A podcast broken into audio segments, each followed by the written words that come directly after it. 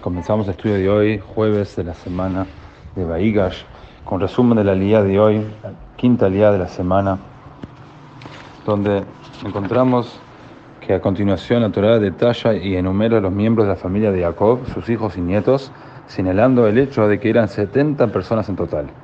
La 70ª y más joven en este censo era la hija de Levi y Yocheved, a quien encontraremos más tarde como madre de Moshe. Dice el versículo: con las nefesh lebet Jacob haba mitzrayma shivim. Todas las almas de la casa de Jacob que vinieron a Egipto eran 70.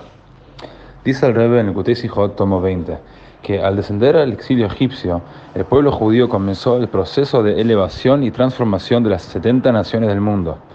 El nacimiento de Yocheved, ocurrido momentos antes de que entrara a Egipto la familia de Jacob, elevó su número a 70, lo que le permitió dar inicio a la misión de depurar las 70 naciones. El proceso de transformación del mundo consta de dos partes. Primero debemos curarlo de su oposición a la santidad, y luego debemos transformarlo en santidad. La primera parte del proceso corresponde al enfoque masculino, asertivo, mientras que la segunda corresponde al enfoque femenino, nutritivo.